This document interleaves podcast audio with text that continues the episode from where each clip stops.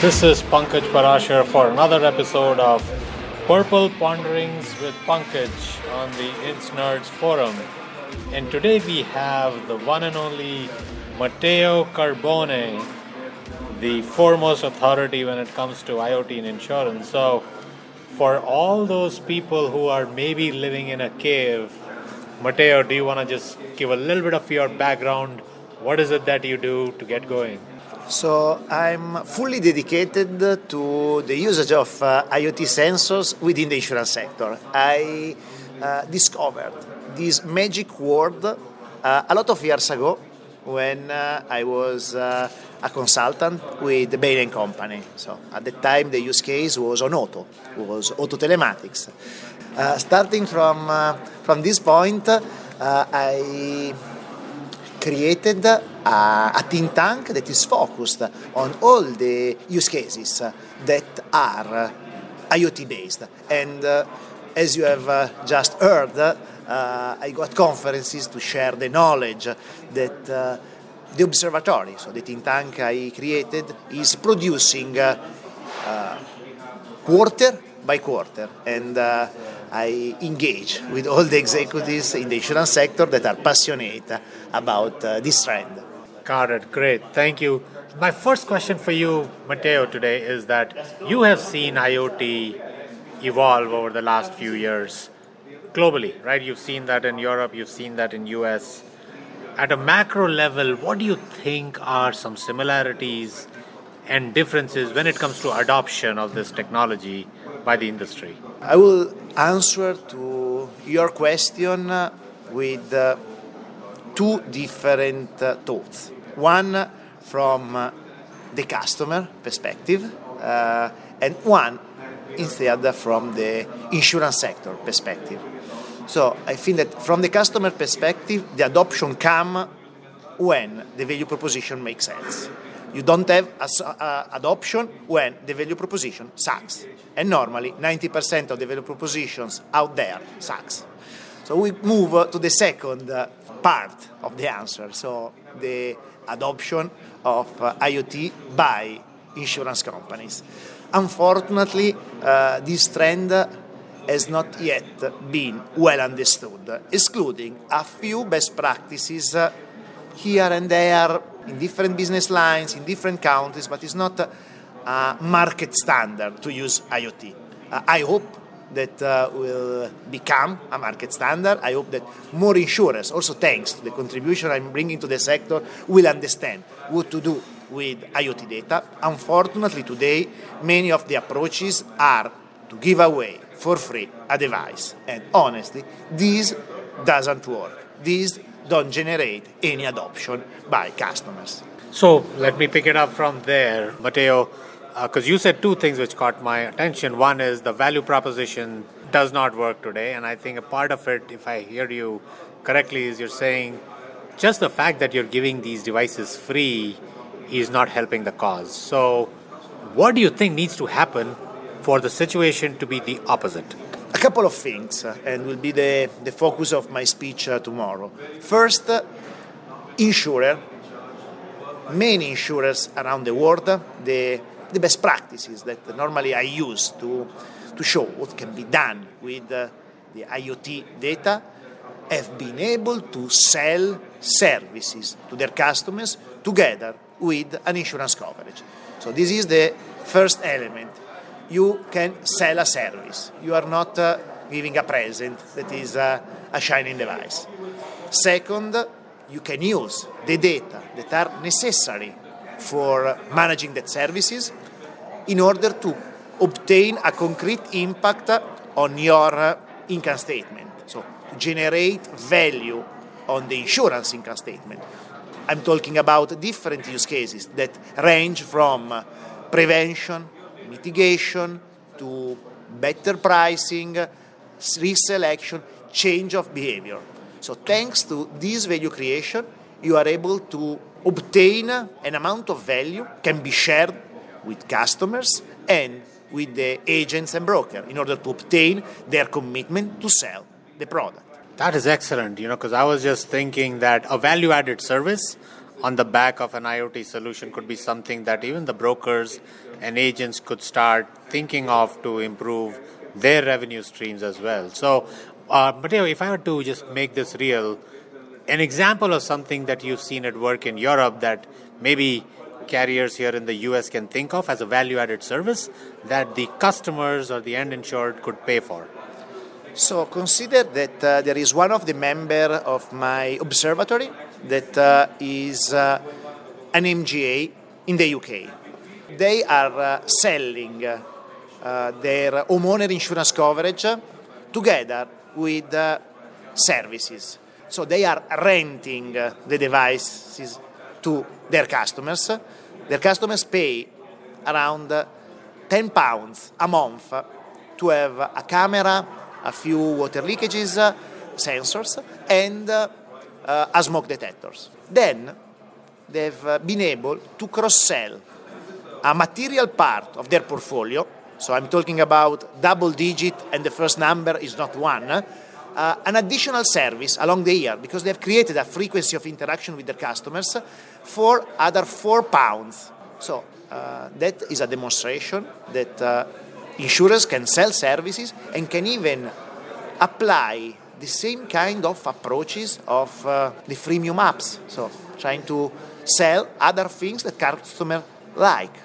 Uh, in order to do that, you need uh, to study the data, you need to understand which kind of additional services can be sold to the customers. Here, the example I was uh, providing is uh, additional cloud space uh, and additional functionality for the camera because the, this MGA discovered that uh, customers was asking for that and was keen to pay for it. That is that is excellent. And actually, you know, that example brings up one thing which to me is becoming more and more important, which is the customer experience. You know, your example had a lot of interaction going with the end customer.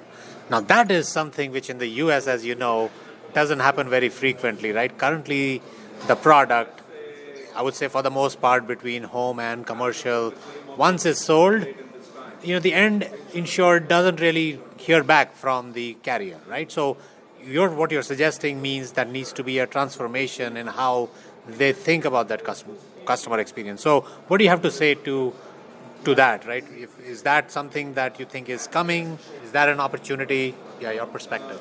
Let's say I will answer to your question with another example. Uh, there is uh, one auto insurer in Europe that today has uh, more than uh, 4 million policyholders with a device installed in. They are using that data for claims management, they are using that data for providing ro- proactive roadside assistance, and a bunch of other services. In their last industrial plan, they have presented, uh, May of this year, uh, their uh, next step. It will be to address all the digital payments linked with the car. So they already did the agreement with the highway in their market, so their customers will don't need anymore to install uh, the device of the highway to have the automatic payment, they simply can use uh, the hardware provided by the insurer because they obtained the license to have the automatic payment of the tolling. Then they made agreement with startups for the parking, with municipality for the parking, and now they are addressing the opportunity of the petrol stations. So they are making agreement with the petrol station that you can go there, make your gas, and then you can pay automatically without going out from your car. So that demonstrates as a old insurer, an incumbent, the market leader in their market can uh, use the, the data to transform the interaction with the policyholders and uh, to compete against players as uh, the payment companies that normally are considered uh, on the frontier of innovation. So insurers can do it. That is excellent, excellent uh, example. You know the common theme that's emerging, though, Matteo. You know you've used mostly European examples for the questions that I that I've asked. So now you've been in the U.S. a lot as well, and it seems to me, correct me if I'm wrong, but U.S. is a little bit behind in some of these leading practices that are possible. Uh, what are your thoughts on as you've engaged now with the U.S.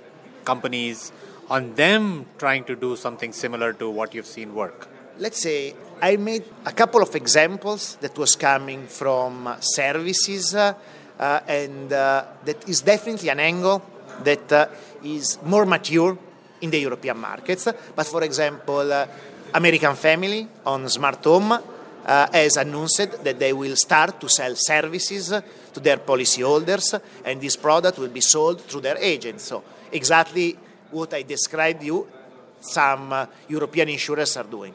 On the other side, I think that uh, in some uh, uh, use cases, today the US carriers are more advanced than the European one.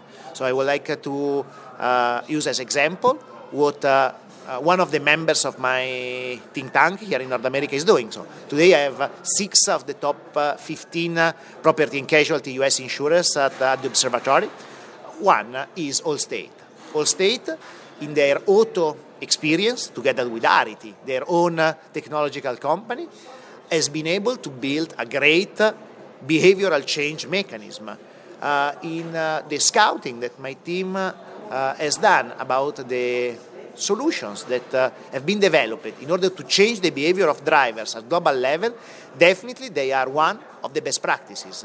And uh, they build uh, an approach that uh, is uh, the most advanced present uh, in the North America market. They are showing each trip to the driver the amount of cashback he has earned. That is a way to have a constant interaction. They've introduced instant reward each time a customer complete a challenge, so drive without uh, speeding, drive without uh, braking. So are all solutions that uh, allow to mitigate the risk of a book that you are already underwritten. So uh, I, I will not classify the, the US market as uh, per se less mature than the European one. I think that there are some players that are doing great things. Obviously, auto telematics is more mature in Europe, uh, but is based on some use case as services and uh, claims management. Another example where I'm thinking that uh, the North American market will be more quick than the European ones to address the opportunity is commercial auto. So we have seen in the past 12 months a lot of uh, back office activity by insurers in order to prepare uh, their initiative on that. Progressive already went to the market with a, a Smart Haul solution that uh, from their earning calls with the analyst seems to go pretty well. And in Europe, commercial auto is definitely not uh, is not showing the same kind of uh, innovation dynamic that we are seeing now here in the in the US market. Got it, got it. So I think that's a great comparison of the two geographies. It seems to me, I think what you're saying is that there's more sort of the auto side, both commercial and personal side, is leading the way in, in the US at least, you know, in terms of the companies or the carriers, you, you know, using, collecting data and trying to make, uh, you know, useful sense out of it. What are your thoughts on the property side? I know you just mentioned that American Family is doing something, coming out with something. Sounds like something very interesting uh, very soon. Uh, but just maybe if you were to take a couple of minutes or a few minutes, talk a little bit about the property space. This is a personal lines case. What about commercial? Like, what are your thoughts on the usage uh, in both personal and commercial side? About personal, I think that uh, the American family is leading the way. If they will be successful uh, with uh, this new approach, uh, I'm expecting to see many other insurers uh, to follow their direction. Uh, about commercial, I think that uh, the opportunity is slightly more complex, but uh, the price can be bigger. At the observatory, I'm dedicating more and more time to the commercial lines, the, the usage of IoT in the commercial lines, because the members here in North America are asking me these kind of deep dives we are talking about something that is at its infancy. So, commercial, the usage of IoT in commercial property is definitely has seen definitely less experiences than the pilots we have seen on personal uh, lines. So, we have still to understand many things. But if I can give you some answer first, so a few uh, anticipation of the point of view that I'm building. I think that there is a strong opportunity to put together different uh, products that today are separated. because the same technology can provide you not only the opportunity to sell services uh, to a business owner, but to mitigate uh, or to influence, thanks to the behavioral change, risks not only on the property, but also on the general liability and on the worker compensation. So, more you are able to leverage the same technology for different uh, use cases, more you are likely to obtain a positive ROI of, on your investment in the technology. Got it. Really, that's very interesting. So, Matteo, looks like the future is, you know, pretty bright. It's been coming, and you're one of those people I know who is more connected. The future. Yes, very connected, and it's it's it's going to come soon. But if you were to crystal gaze, and I have to ask you, Matteo, how much time do you think it's going to be to realize the vision that you just laid out that hey i want to see a world which is all connected in the commercial case people using iot not just for property but you know, use case of liability and workers compensation. So kind kind of a holistic use case for, for the technology. What do you think is the timeline that it will take? And what is what do the carriers need to do the one thing that they can do to help accelerate that journey so uh, nothing happened overnight in the insurance sector. So I think that uh, to see a pilot uh, uh that uh, do things like that, uh, probably in commercial line, probably we can see something in 12, 18 months. To see a commercial product sold, probably will be within three years. To have a material penetration, five, ten years. if I look back at what happened on uh, auto telematics uh, in a market uh, like Italy.